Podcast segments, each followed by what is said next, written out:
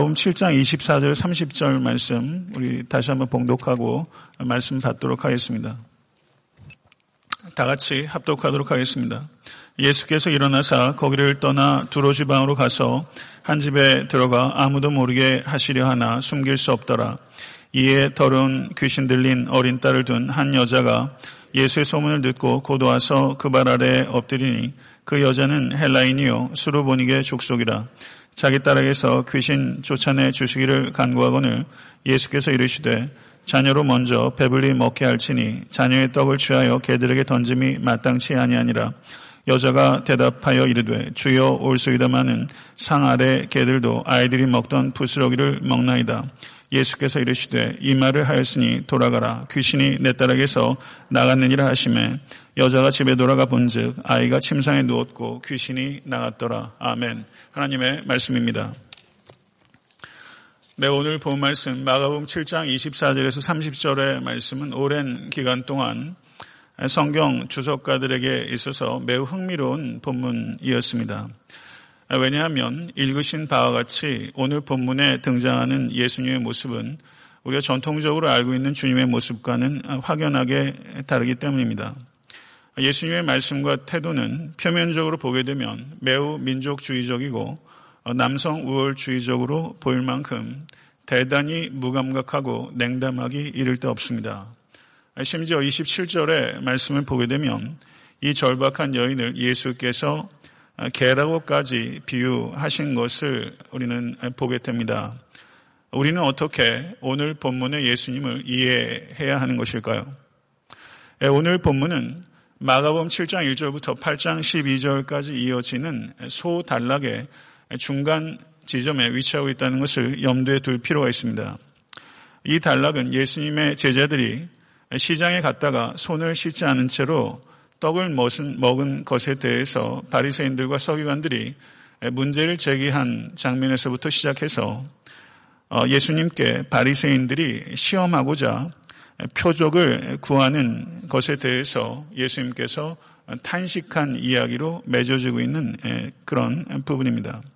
이와 같은 마가범 7장 1절에서 8장 12절까지 이어지는 논쟁의 문맥을 저희가 염두에 둘 때 오늘 본문의 말씀은 단순하게 엑솔시즘, 귀신을 쫓으신 기적 사건에 초점이 있지 않다라는 것을 우리가 이해하고 오늘 본문을 바라보아야 될 것입니다. 예수님께서는 바리새인들과 마가범 7장 1절에서 23절까지 무엇이 정결하고 무엇이 정결하지 못한가, 무엇이 클린하고 무엇이 언클린한가에 대해서 매우 첨예한 논쟁을 벌이셨습니다. 아, 그리고 그 논쟁 끝에 예수께서 두로 지방으로 들어가셨습니다. 두로 지방은 이방 지역입니다. 아, 그리고 그곳에서 수로보닉의 여인을 만나셨고 그리고 여러 가지 과정을 통해서 그 여인의 귀신 들린 딸을 고쳐 주셨습니다. 예수님께서는 마가복음 7장 1절에서 23절에서 정결의 의미가 무엇인지를 새롭게 정의하셨습니다.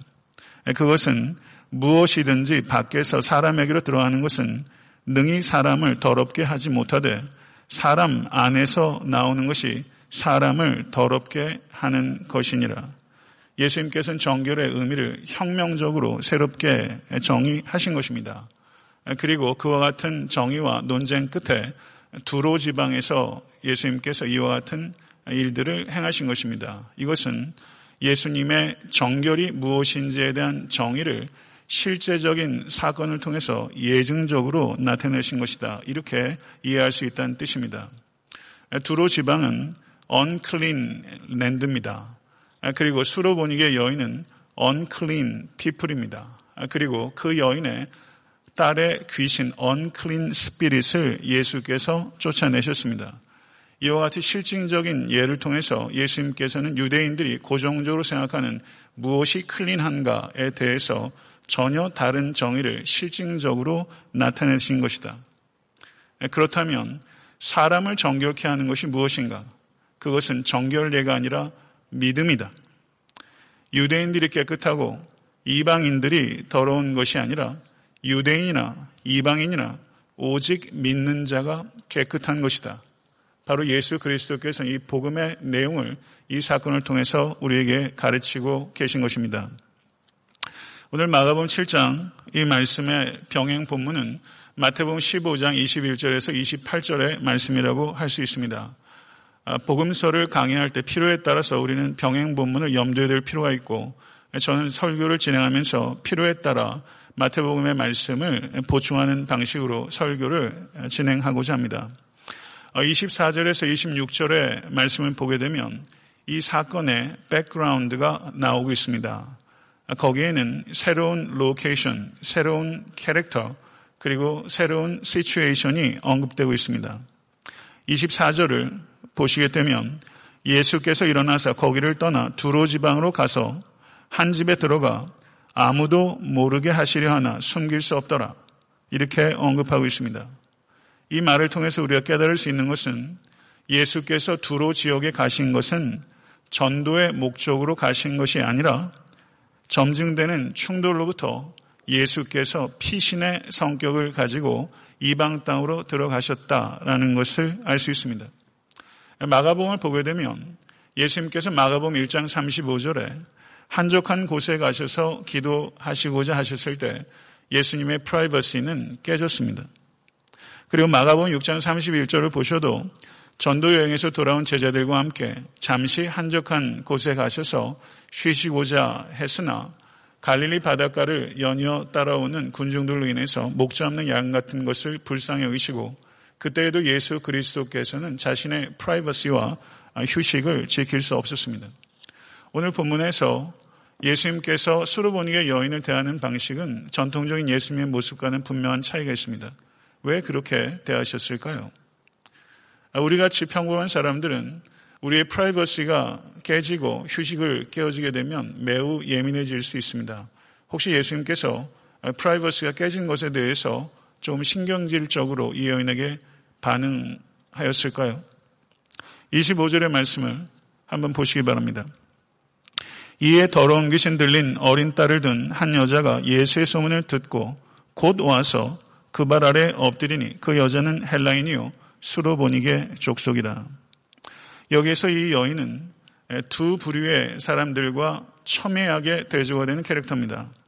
첫 번째는 적대적인 유대 종교 기득권자들과 이 여인은 대조가 되고 두 번째는 예수 그리스도의 제자들의 무지와 대조가 되는 이중적으로 대조가 되는 캐릭터로서 여기 등장하고 있는 것을 볼 수 있습니다. 병행 본문인 마태복음 15장 21절에서 28절의 말씀을 보게 되면 거기에 있는 제자들의 말과 행동이 구체적으로 드러나고 있지만 오늘 본문의 마가복음 7장에서는 제자들은 표면에 전혀 등장하지 않습니다. 그러나 예수 그리스도께서 이 수로보닉의 여인을 대하는 방식을 통해서 1차적으로는 이 여인의 믿음을 성장시키고 있지만 동시에 예수 그리스도께서는 표면에 드러나고 있지 않은 제자들을 가르치시려는 목적으로 이와 같은 일련의 과정을 진행하고 계시다는 것을 우리는 염두에 둬야 되는 것입니다. 우리가 성경을 이해할 때 그 당시의 문화적 배경, 역사적 배경을 이해하는 것은 매우 필수적인 것입니다. 이 당시의 이방인 여인은 랍비는 커녕 일반적인 유대인 남자에게도 다가가지도 않고 다가갈 수도 없었습니다. 그것을 통해서 볼 때 이 여인이 직접 예수께 다가온 것을 볼 때 이 여인에게는 남편이 분명히 없었습니다. 그리고 자식들 가운데서도 중간에 역할을 할 수 있는 그 아들이 없었을 것이다. 이것은 분명합니다. 그렇다면 이 여인은 아마도 싱글맘이었을 것이다. 그리고 귀신 들린 딸은 이 여인에게 외동딸이었을 개연성이 매우 높다. 이렇게 우리는 생각할 수 있습니다. 그리고 이 여인을 헬라인이라고 말한 것은 이 여인이 헬라어를 구사하는 사람이고 헬라 교육을 받았다는 것을 의미하는 것이고 그리고 예수 그리스도와 이 여인 사이의 대화는 주로 헬라어로 이루어졌을 것이다. 이렇게 추론하는 것이 가능합니다. 그리고 수로보닉의 족속이라고 말하는 것은 이 여인의 국적이 페니키아라는 것을 알 수 있습니다. 이와 같은 배경을 갖고 있는 이 여인이 예수께 나아오기 위해서 두 가지 장벽을 넘은 것입니다. 그것은 성의 장벽과 인종적 장벽입니다. 어느 하나도 넘기 쉬운 장벽이 아닙니다. 그러나 이 여인은 귀신 들린 딸을 가진 절박한 어미로서 성의 장벽과 인종적 장벽을 극복하고 예수 그리스도께 나왔습니다. 그리고 성경은 말하기를 곧 와서 예수의 발 앞에 엎드렸다. 그리고 간구하였다. 이렇게 말을 하고 있습니다. 이 여인의 행동은 즉각적이고 겸손했고 그리고 필사적이었던 것입니다. 예, 성도 여러분, 여러분에게도 제게도 문제가 있습니다. 그러나 이 여인처럼 반응하고 계십니까? 즉각적이고 겸손하고 필사적으로 주님 앞에 매달리시는 여러분과 제가 될 수 있게 되기를 간절히 바랍니다. 이 여인의 끈질기고 담대하기 그지없는 기도의 행위가 병행 본문인 마태복음 15장 21절 28절에는 더욱더 상세하게 묘사가 되어 있습니다. 이 여인이 예수께 나와서 어떻게 부르짖었는지 마가복음은 상세하게 기술하고 있지 않습니다. 그러나 마태복음에서는 뭐라고 말하냐면 주 다윗의 자손이요 나를 불쌍히 여기소서 내 딸이 흉악하게 귀신 들렸나이다. 이렇게 마태복음 15장 22절은 기록하고 있습니다. 그런데 예수님께서는 이 여인이 이렇게 간구했을 때 한 말씀도 하지 않았다. 그렇게 말을 하고 있습니다. 네, 성도 여러분, 우리가 경험적으로 우리가 이해하는 것은 거절당하는 것보다 상대방이 아예 무반응한 것이 훨씬 더 견디기 어렵습니다. 예수님께서는 여인의 이와 같은 간절한 간구에 대해서 stony silence, 차가운 돌처럼 예수께서 반응하지 않으셨습니다. 그러자 제자들이 예수께 청하기 시작합니다. 그 여자가 우리 뒤에서 소리를 지르니 보내소서. 마태복음 15장 23절입니다. 그런데 여기에서 이 여인이 예수께 간구한 것 역시 동사의 시제는 한 번 간구하고 만 것이 아니라 지속적으로 간구했다는 것을 나타내는 imperfect 시제가 사용되어 있습니다. 그런데 제자들이 이 여인을 보내소서라고 저들이 이야기했을 때 보내소서라고 번역되고 있는 성경 원어 역시 제자들이 예수께 계속해서 보내라고 예수에게 말하고 있는 것을 나타내고 있습니다. 고쳐달라고 계속 소리질러대는 여인과 계속해서 이 여인을 보내라고 어, 간청하는 제자들의 모습이 있는 것이죠. 제자들은 왜 그랬을까요? 사랑하는 성도 여러분, 외동딸이 귀신 들려있는 어미가 가라고 하면 가겠습니까? 그래서 가라고 가면 그게 애입니까? 그러니까 제자들이 보내라고 하는 말에는 함축된 의미가 예수님, 평소에는 먼저 다가서셔서 병도 고쳐주셨는데 왜 이렇게 유난스럽게 생각하십니까? 빨리 고쳐주십시오. 그리고 빨리 이 여인을 내쫓으십시오. 정말 너무 시끄러워서 견딜 수가 없습니다. 제자들이 이 여인을 보내서서 하는 것은 그들의 극률에서 비롯된 것이 아니라 이 여인에 대한 짜증스러움에서 비롯된 것이라는 것을 우리는 이해하게 되는 것입니다.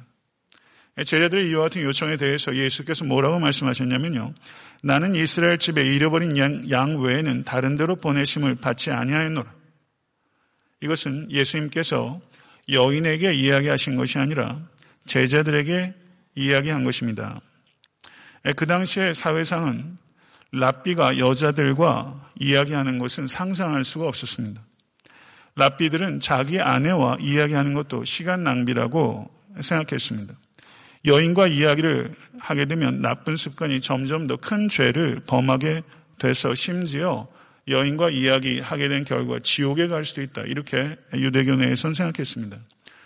심지어 여인들의 율법을 가르치지도 않았고 더 극단적인 납비들은 자신의 딸에게 율법을 가르치는 것은 딸이 창녀가 되도록 팔아치우는 것과 마찬가지로 부적절한 것이다. 랍비가 자기 딸에게조차 율법을 가리키는 것이 그렇게 부적절한 것이다. 이렇게 생각을 했던 것입니다. 제자들이 예수님께서 이 여인의 요청에 대해서 그렇게 무감각하게 반응한 것에 대해서 제자들은 예수님께서 유대인들의 일반적인 여성관을 반영해서 바르게 행동하고 있다. 이렇게 제자들은 여겼을 것이면 틀림없습니다. 그리고 이 여인이 단순하게 여인이 아니라 이방인이기까지 하지 않습니까? 그러나 예수님께서는 경청하십시오. 이 기회를 통해서 제자들의 정신 가운데 뿌리 박혀 있는 여성과 이방인에 대한 혐오와 편견을 교정하시고자 하셨습니다. 그런데 제자들의 여자와 이방인에 대한 편견을 꾸짖는 방식으로 교정하시고자 하신 것이 아니라 마치 그들의 생각과 같은 것처럼 행동하심으로써 제자들의 생각을 폭로하시고 그것을 교정하시는 지혜로운 방식을 택하고 계신 것을 볼 수가 있습니다. 그런데 예수께서 두 차례 걸쳐서 거절하셨음에도 불구하고 여인은 결코 포기하지 않습니다. 주여 저를 도우소서. 마태복음 15장 25절을 보면 Lord help me. 주여 저를 도우소서. 라고 더욱더 간절하게 예수께 간청하게 됩니다. 이와 같은 여인의 지속적인 간구의 과정들이 오늘 본문 마가복음 7장 26절에는 간구학원을 이라는 동사의 시제 가운데 반영되어 있습니다. 마태복음에 좀 더 상세하게 기록되어 있는 이와 같은 간구의 과정들이 마가복음에는 생략되어 있지만 간구학원을 이라는 동사 안에 그것이 함축적으로 표현되어 있다. 이렇게 볼 수 있다는 뜻입니다. 성도 여러분, 그런데 예수님께서는 비로소 입을 여셨습니다. 그런데 그 내용은 충격적입니다. 자녀로 먼저 배불리 먹게 할지니 자녀의 떡을 취하여 개들에게 던짐이 마땅치 아니하니라.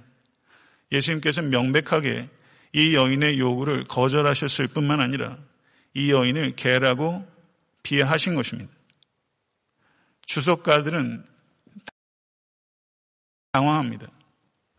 만약에 성도 여러분, 오늘 본문의 말씀은 여러분들이 이전에도 읽어보셨고 들으셨기 때문에 충격이 완화됐지만 그냥 객관적으로 아무런 전제가 없이 이 본문을 우리가 봤을 때 여기에 나오는 예수 그리스도는 참 매력적이지 않습니다.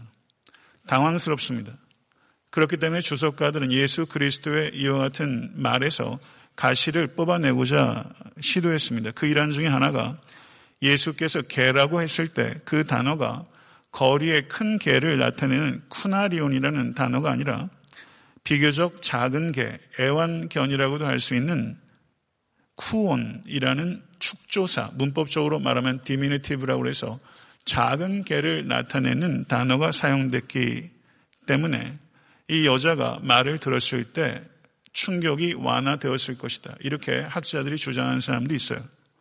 어떻게 해서든지 예수 그리스도의 말에서 가시를 뽑아내고자 하는 의도가 과해서 매우 우스꽝스러운 해석을 하게 된 오류를 범하게 된 것이죠.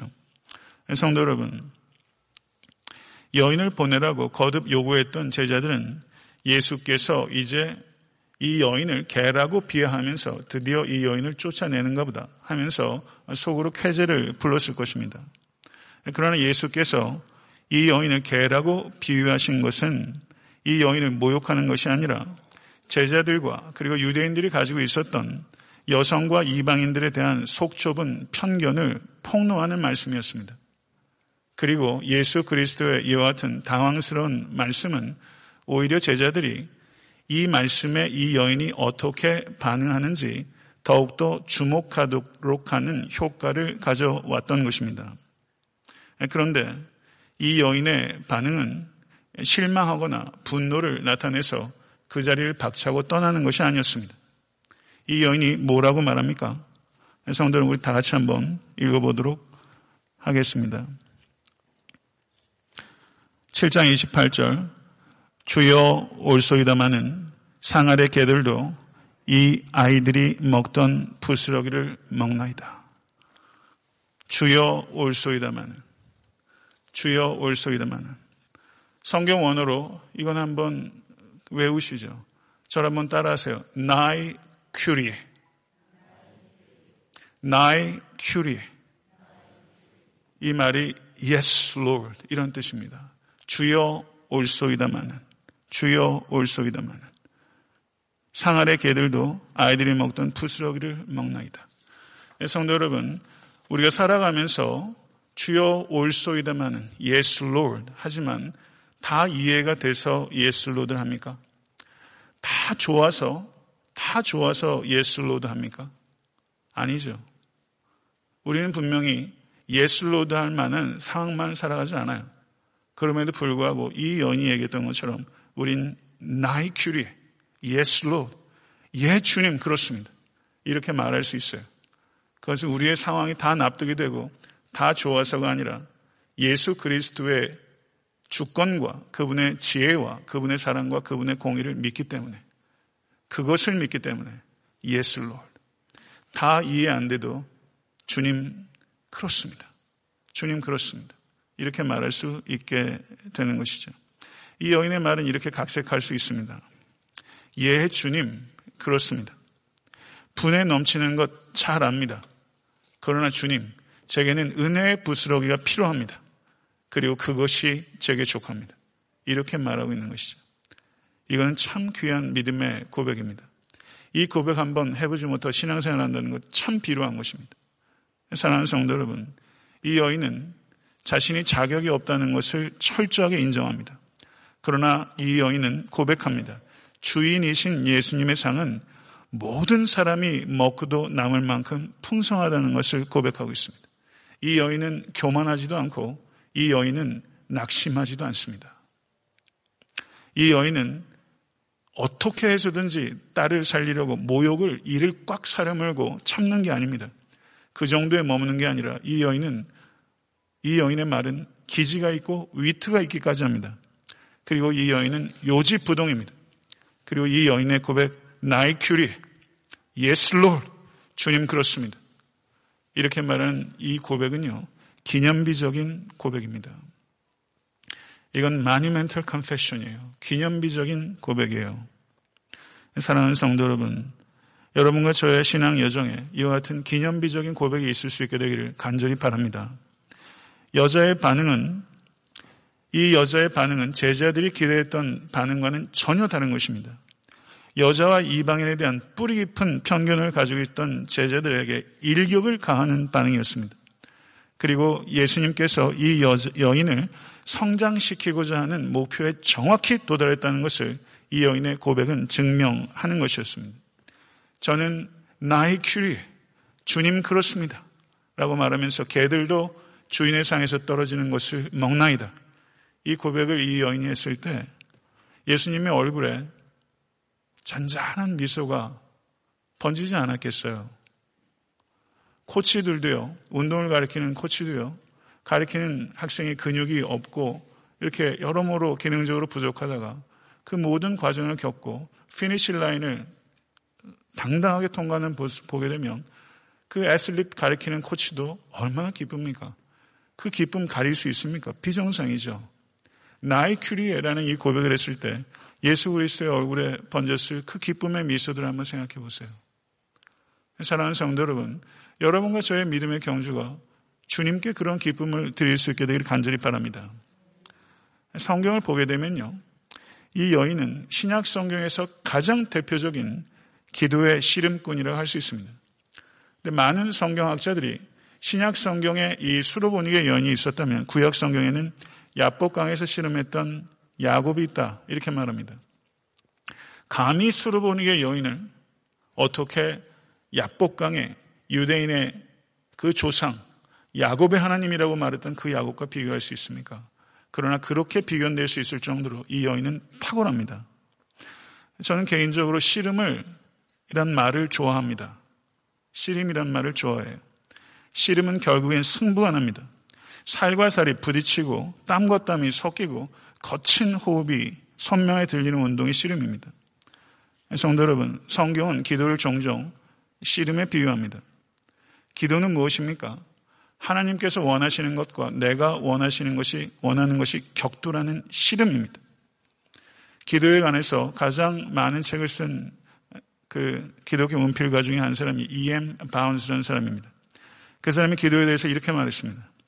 하나님과 싸우는 씨름꾼의 마음가짐을 가질 때 가장 위대한 기도를 드릴 수 있다. 씨름꾼의 마음을 가질 때 가장 위대한 기도를 드릴 수 있다. 성도 여러분, 여러분과 저는 그리스도인입니다. 우리의 기도는 두 가지 형태를 가져야 됩니다. 하나는 그리스도인의 신부처럼 기도해야 되고 그리스도의 신부처럼 기도하는 것이고 또 하나는 씨름꾼처럼 기도해야 되는 것입니다. 성도 여러분, 씨름하고 계십니까? 씨름하려고 삿발을 딱 잡으면요. 이게 도대체 내가 싸움을 할 수 있는 사람인지 없는 사람인지 압니다. 그리고 미묘한 몸의 균형을 느끼면서 그 빈틈을 차고 들어가는 게 씨름이에요. 그렇지 않습니까? 잡고서 계속 맴돌고 맴돌고 하다가 무엇인가 방법이 찾아지고 길이 열려요. 하나님과 씨름하면서 기도의 채널이 열리는 것입니다. 기도를 하려고 자리에 앉자마자 기도의 채널이 열리는 사람 이 자리에 계세요? 저는 안 그래요. 앉아서 씨름하는 거예요. 하나님과 씨름하면서 어느 순간 기도의 채널이 열리고 깊이 들어가고 하나님과 교제하게 되는 것이죠. 성도 여러분, 여러분과 저의 기도 생활의 문제는요. 삿발을 잡자마자 금방 털어버리고 일어선다는 데 문제가 있어요. 그러다 보니까 기도의 채널이 열리진 않아요. 열릴 시간이 없어요. 하나님과 씨름하면서 기도를 하게 되면 채널이 열리고 그리고 기도하는 내가 어느 순간부터 보이기 시작하고 내 기도를 볼 수 있는 객관적으로 성찰할 수 있는 시간이 열립니다. 씨름하면서 기도가 교정되어 가는 것입니다. 성도 여러분, 그러면서 자기 중심적인 기도가 하나님 중심적인 기도로 변화되게 되는 것이죠. 기도는요, 예전에 제가 고등학교 때 공부할 때 정석이 유명했고 해법 수학이라는 거 있었어요. 해법 수학. 기도에는 해법 수학처럼 우리가 어떤 해법을 공식을 대입하면 결과가 나온 식으로 우리가 기도를 생각한다면 그건 오산입니다. 기도는요, 신앙은요, 작품을 만들어가는 과정입니다. 우리의 신앙 여정은요, 기도는요, 하나의 연극과 같아요. 연극에 대본이 없는 연극이 어디 있습니까? 큰 틀은 정해져 있어요. 그런데 가령 고도를 기다리며라는 연극을 해도 그 연극이 작년에 했던 연극과 올해 했던 연극이 연출가가 다르면 매우 상이하게 느껴져요. 그러나 플롯은 같아요. 큰 틀은 정해져 있어요. 그런데 한 씬 한 씬 연출가와 연기자가 씨름, 씨름합니다. 그리고 연출가가 그 연기자가 가지고 있는 최고의 역량들을 뽑아낼 때 그 연출가가 탁월한 연출가가 되는 것이죠. 오늘 본문의 예수 그리스도께서는 한편의 연극을 만들어내는 탁월한 연출가입니다. 그래서 예수 그리스도께서 가지고 계신 목표를 가지고 이 한 연기자 같은 이 여인에게서 기도의 최고치 그리고 믿음의 최고치를 끄집어내서 기도의 정수, 믿음의 정수에 도달하게 하는 탁월한 스승이요. 그리고 주님인 것을 우리는 보게 되는 것입니다. 사랑하는 성도 여러분, 참 어처구니 없게 야복강에서 하나님과 이 야곱이 씨름해서 누가 이겼습니까? 어처구니 없게 야곱이 이겼습니다. 오늘 본문을 보게 되면요. 누가 이긴 것입니까? 여인이 이긴 것입니다. 더 정확히 말하면 이길 수 있도록 예수께서 쳐 주신 것입니다. 성도 여러분, 워렌 버핏이라는 사람과 점심 식사를 하게 되면 경매 가격이 어마어마하더라고요. 2017년도에 워렌 버핏과 밥한 끼 먹는데 경매 가격이 345만 6,789달러였습니다. 혹시 그만한 돈이 계시면 이렇게 사용하지는 않으시게 되기를 바랍니다. 345만 불을 주고 밥 한 끼 먹어요. 그리고 그거 가지고 또 워렌 버핏은 또 도네이션 한대요. 이걸 뭐 멋스럽다고 얘기해야 될지. 여하튼 한 끼 밥 먹는데 몇 시간입니까? 아무리 앞뒤 다 따져도 한 3시간 이상 먹을 수 있어요.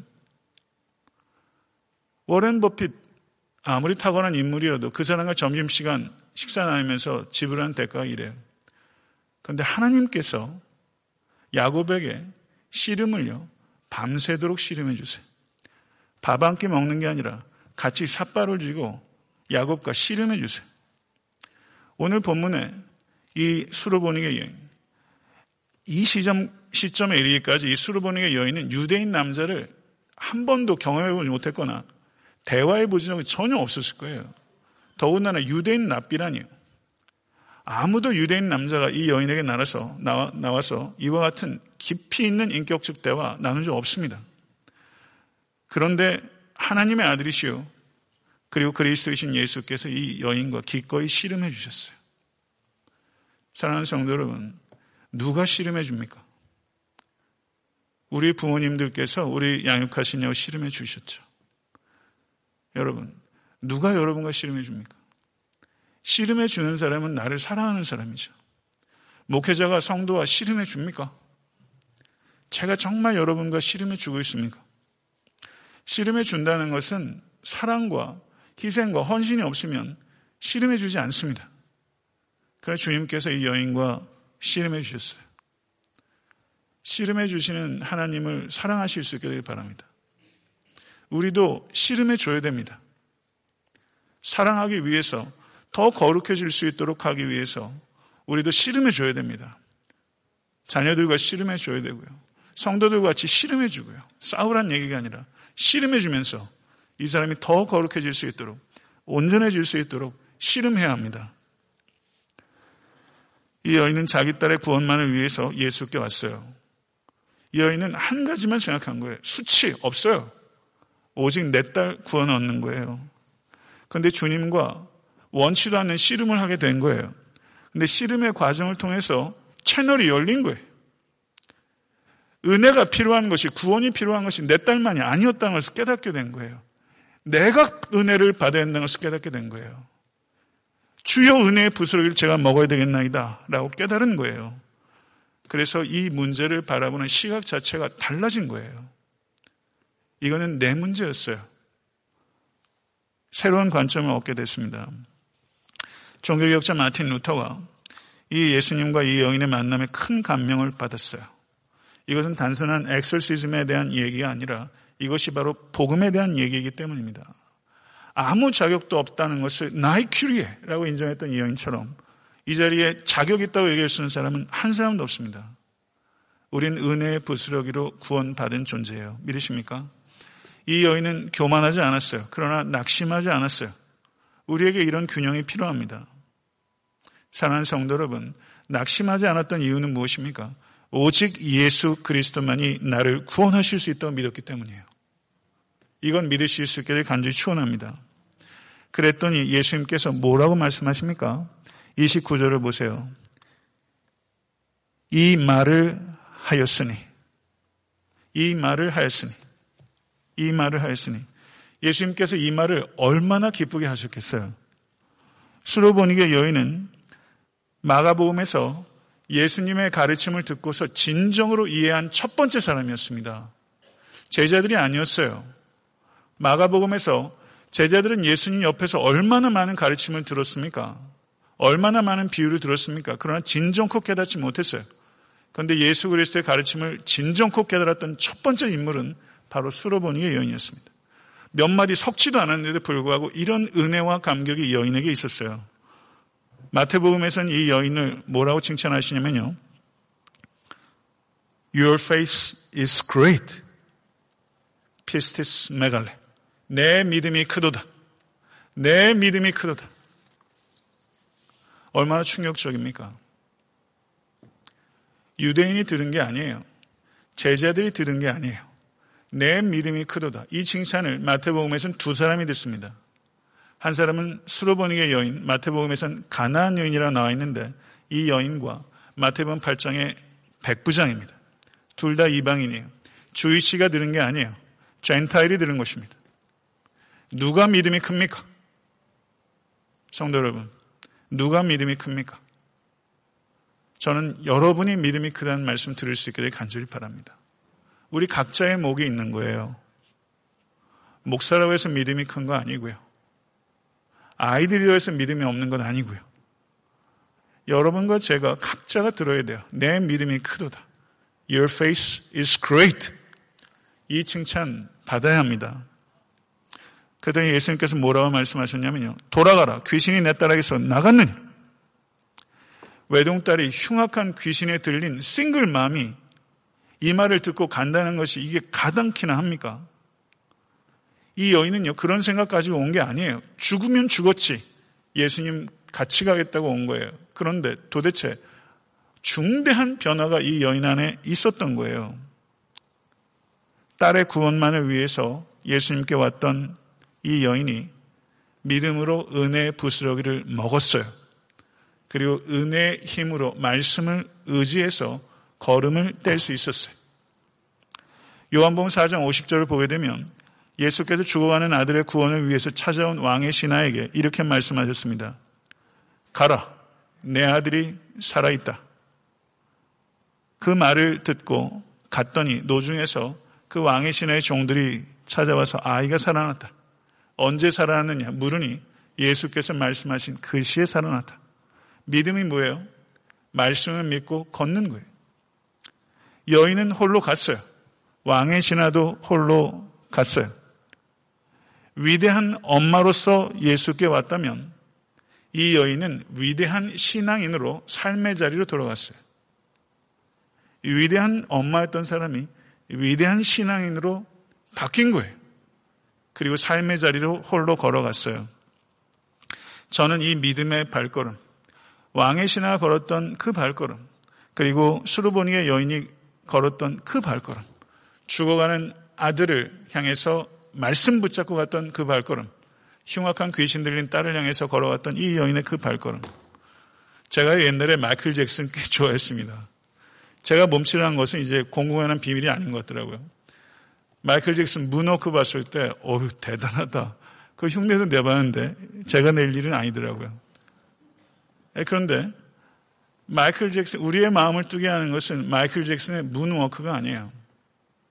저는 여기에서 제가 요한복음 6장에서 예수님께서 타셨던 배가 슉 가가지고 항구에 도착했을 때 한 신학자가 miraculous landing이라고 표현했어요.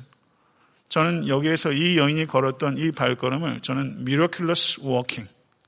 이거는 참 기적 같은 걸음이에요. 신앙의 걸음은요, miraculous walking입니다. 이 걸음 걸으셔야 합니다. 다 실증적으로 다 보여주고 걷는 걸음은요, 심장이 안 뛰어요. 말씀 믿고 걸으십시오. miraculous walking으로 걸으십시오. 그랬더니 그 결과가 뭐예요? 30절 보세요. 여자가 집에 돌아가 본즉 아이가 침상에 누웠고 귀신이 나갔더라. 아이가 자고 있었겠죠. 고요하게 잠들어 있는 딸을 내다보는 이 엄마의 마음이 어떠했을까? 이 자리에 계신 엄마들은 알잖아요. 저는 아무리 생각해도 잘 몰라요. 흉악한 귀신이었던 딸이 고요하게 잠들어 있는 모습을 볼 때 이 여인의 마음이 어땠을까? 이 여인이 고요하게 잠들어 있는 딸만 봤을까? 그 딸을 보면서 이 여인은 고요하게 주님을 생각했을 거예요. 어떻게 생각하지 않을 수 있겠습니까? 고요하게 잠들이는 딸을 보면서 고요한 게, 고요하게 주님을 바라보는 성도가 된 것이죠. 이 말씀을 우리가 처음 보게 되면 우리는 예외적인 주님의 행동에 당황하게 되는데 이 말씀의 과정들을 깊이 묵상하게 되면 예수님의 이 놀라운 지혜와 이 사랑에 저는 가슴이 한순간 뭉클해지더라고요. 제가 이 말씀을 모르겠습니까? 근데 다시 한번 말씀을 묵상하고 쓰면서 전 참 마음이 뭉클해지더라고요. 주님께서 사람 한 사람 한 사람을 대하는 방식이 이 함축적인 언어 속에서 밋밋하게 읽다가 묵상하고 묵상하고 들어 들어가게 되면 여기에 얼마나 놀라운 지혜와 사랑이 있는지 참 놀랍고 가슴이 뭉클해지더라고요. 예수 그리스도께서 이 수르보니의 여인을 모욕하신 것이 아니라 훈련시키신 것이고 이 여인과 기꺼이 씨름해 주신 것이고 그녀의 딸만이 아니라 그녀 자신도 구원해 주시길 원하셨습니다. 동시에 깨닫지 못하는 제자들에게 사람을 깨끗하게 하는 것은 오직 믿음을 통해서 이루어진다는 것을 가르치신 것이고 이방인과 여인에 대한 편견을 예수께서 교정시키고자 하셨습니다. 그러나 제자들에게 그와 같은 것들이 교정된 것은 부활의 주님을 만나고 그리고 베드로가 사도행전에서 환상을 통해서 보고 고넬료를 만나는 순간 그와 같은 것들이 진정으로 교정케 됐죠. 팀 켈러 목사님이 쓰신 책 중에 왕의 십자가라는 책이 있습니다. 마가복음에 대한 단상들을 기록하고 있는데 저는 준수한 책이라고 생각합니다. 그 책에서 이 부분을 언급하면서 이렇게 기록했습니다. 십자가 위에서 하나님의 아들이 부스러기조차 없이 상에서 완전히 내침을 당하셨습니다. 덕분에 하나님의 자녀가 아닌 우리는 입양을 받아 그 상 앞에 앉게 되었습니다. 다시 말해, 우리를 아들, 딸의 자격으로 상에 앉도록 만들기 위해 하나님의 아들이 개가 되신 것입니다. 예수님께서 우리의 처지가 되신 덕분에 우리는 얼마든지 그분께로 나아갈 수 있게 되었습니다. 우리 같은 개가 상에 앉을 수 있도록 하나님의 아들이 개가 되셨습니다. 어떻게 생각하십니까? 정확하게 이야기한 거죠. 하나님의 아들이 개가 되셔서 우리가 하나님의 아들이 된 것입니다. 할렐루야. 이게 복음입니다. 이게 우리가 믿는 바 도리입니다. 저는 생각해 봤어요. 이 여인이 그리고 이 여인의 딸이 그 후에 어떻게 살았을까? 어떻게 살았을까? 귀신 들린 딸을 구원하기 위해서 어머니로서 성의 장벽과 인종의 장벽을 넘어온 이 여인이 이제는 무엇을 위해서 살았을까? 주와 복음을 위해서 부끄러움을 개의치 않고 신앙인으로서 장벽을 넘고 넘으며 영혼의 구원을 위해서 살지 않을 수 있었겠습니까? 사랑하는 성도 여러분, 주님의 보혈만이 여러분을 씻고 저를 씻고 그리고 모든 믿는 자를 씻는 줄 믿습니다. 주님의 보혈에 완전히 씻김을 받은 성도는 장벽을 넘습니다. 편견의 장벽에 갇히지 않습니다. 그것은 불가능합니다.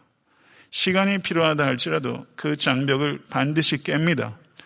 그리고 주님의 보혈에 씻김 받은 성도는 때로는 신부처럼 때로는 씨름꾼처럼 기도합니다. Ναί Κύριε Yes Lord 예, 주님 그렇습니다. 이해가 다 안 돼도 다 좋지는 않아도 주님께서 하시는 일에 I'll say yes. 그런 찬양도 있어요. I'll say yes to the Lord. 주님께 나는 yes라고 대답하겠습니다. 주님은 전적으로 옳습니다. 여러분의 삶의 자리에 삶이 별일이 다 많은데요. 지금 오늘 이 예배를 통해서 나의 큐리 Yes, Lord. I'll say yes.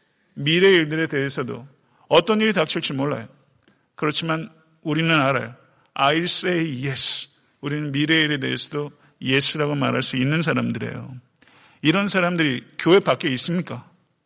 I'll say yes. 우리는 yes라고 말할 수 있어요. 사랑하는 성도 여러분, 괜찮지 않은 삶의 현실들이 우리에게 참 많습니다. 그런데 그게 다 괜찮게 되는 조건 단 하나예요. 은혜의 부스러기를 먹을 때 괜찮아요.